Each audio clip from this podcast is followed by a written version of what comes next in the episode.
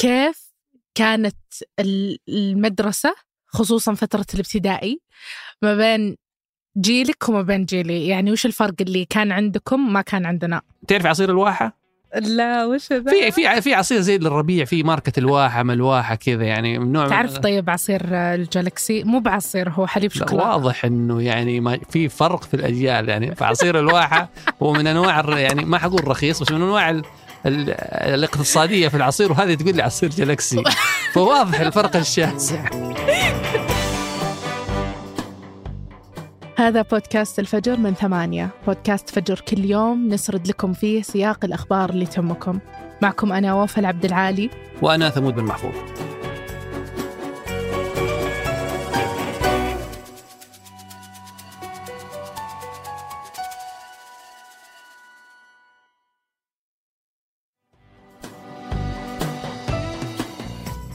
من أكثر من 30 سنة تشهد منطقة الخليج وبعض الدول العربية أزمة بسبب ندرة المياه. وبحسب البيانات ارتفع مستوى الضغط على الموارد المائية في المنطقة من 8% في 1987 إلى 16% في 2017 خصوصا مع استمرار موجات الجفاف وندرة الأمطار وارتفاع درجات الحرارة بالسنين الأخيرة. بالإضافة أن التأثيرات في تغير المناخ زادت من التداعيات على الموارد المائية. وتشهد دول الخليج بما فيها السعودية انخفاض في المياه الجوفية مع زيادة عدد السكان وأصبحت اليوم الكثير من الآبار جافة والكثير من الأراضي الزراعية شبه ميتة A quarter of the world's population is currently exposed to what's called extreme water stress every year. وهذا الأسبوع كشفت دراسة نشرتها صحيفة الجارديان أنه 25 دولة تضم ربع سكان العالم تعاني من عجز مائي حاد ومن بين هذه الدول السعودية والبحرين وعمان والكويت اللي تستخدم 80% من إمدادات المائية كل سنة. الأمن المائي مقدم على الأمن الغذائي. ممكن أن نأتي بكل غذائنا من الخارج في وقت السلم لكن لا نستطيع أن نجلب مياه. وتعاني دول الخليج من قلة مواردها المائية لعدة أسباب. منها أنه معظمها موجود في منطقة صحراوية وجافة. وهذه المنطقة خالية من أي موارد مائية دائمة زي الأنهار أو الأمطار الموسمية.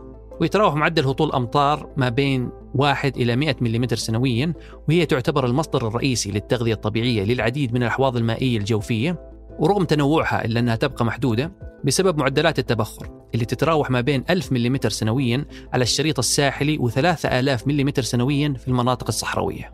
وساهم تضاعف عدد السكان لأكثر من خمس مرات في الأربعين سنة الماضية من زيادة الإجهاد المائي. فبعد ما كان عدد السكان في الخليج 8 ملايين نسمة في 1970 ارتفع لأكثر من 55 مليون نسمة بنهاية السنة الماضية واللي هو من أعلى معدلات النمو السكاني في العالم.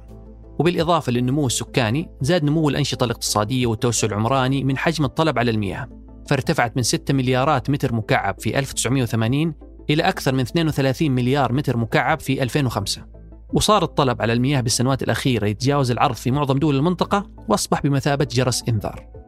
دول الخليج استجابت لهذا الخطر وبدأت تتحرك لمواجهة هذا التحدي.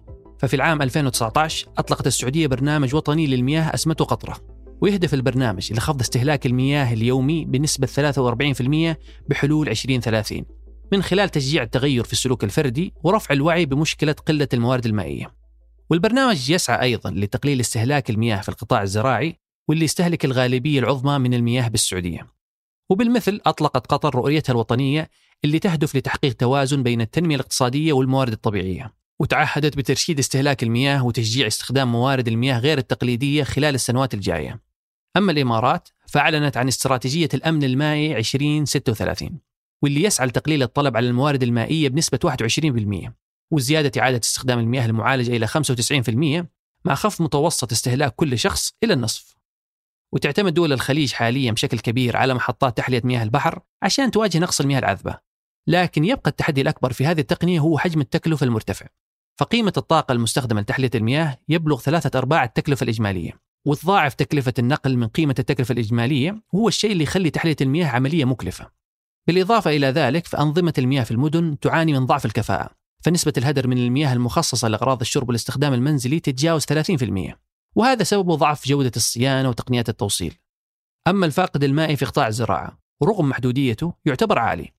خصوصا مع اعتماد طرق الري التقليدية واللي بسببها يزيد نسبة الفاقد عن 80% وبحسب البنك الدولي راح تكلف ندرة المياه بعض دول الخليج 6% من ناتجها المحلي الإجمالي على مدى 30 سنة القادمة.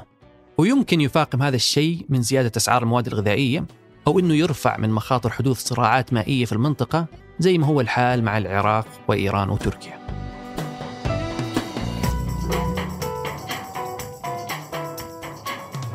وقبل ننهي الحلقة هذه أخبار على السريع. الهيئة الملكية لمدينة الرياض أعلنت عن إطلاق المرحلة الثالثة من خدمة حافلات الرياض ضمن مشروع الملك عبد العزيز للنقل العام. والهيئة قالت إنها انقلت أربعة ملايين راكب في أول ست شهور من الإطلاق. والهيئة قالت إن عندها 565 حافلة تخدم 33 مسار داخل الرياض. وتغطي هالحافلات أكثر من 1200 كيلو متر لحد الحين. والهدف طبعا هو تغطية 1900 كيلو متر والمشروع باقي منه مرحلتين الرابعة والخامسة. وعلى سطح القمر تحطمت مركبة الفضاء الروسية لونا 25 بحسب ما ذكرت وكالة تاس الروسية. والمركبة تدمرت بعد ما دخلت المدار غير خاضع للسيطرة. والوكالة قالت في بيانها أن الاتصال مع المركبة انقطع يوم السبت ويعتبر مسبار لونا هو أول مسبار تطلقه روسيا من عام 1976 وكان من المفترض أنه يهبط على سطح القمر في 21 أغسطس. وروسيا داخلة في سباق مع الهند نحو القمر لاكتشاف القطب الجنوبي من القمر وهو منطقة غير مكتشفة إلى الحين. وبعد ما فشلت المهمة الروسية حنا الحين ننتظر المركبة الهندية اللي مقرر لها تهبط يوم الأربعاء الجاي ولو نجحت الهند راح تكون الدولة الرابعة اللي توصل للقمر بعد أمريكا وروسيا والصين. الأمير محمد بن سلمان أطلق الاستراتيجية الجديدة لجامعة الملك عبد الله للعلوم والتقنية وتركز الاستراتيجية على تحويل العلوم والأبحاث إلى ابتكارات لها مردود اقتصادي. وراح تركز على صحة الإنسان واستدامة البيئة والطاقة المتجددة واقتصاديات المستقبل. وتشمل الاستراتيجية إطلاق معهد التحول الوطني للبحوث التطبيقية وإعادة تنظيم معاهد الأبحاث في الجامعة وتأسيس صندوق الابتكار التقني العميق بميزانية تقدر ب 750 مليون ريال سعودي.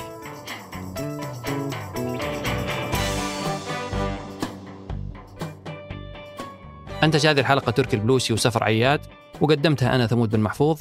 وأنا وفاء العبد العالي. وحررها محمود أبو ندى. چی افکن بكره الفجر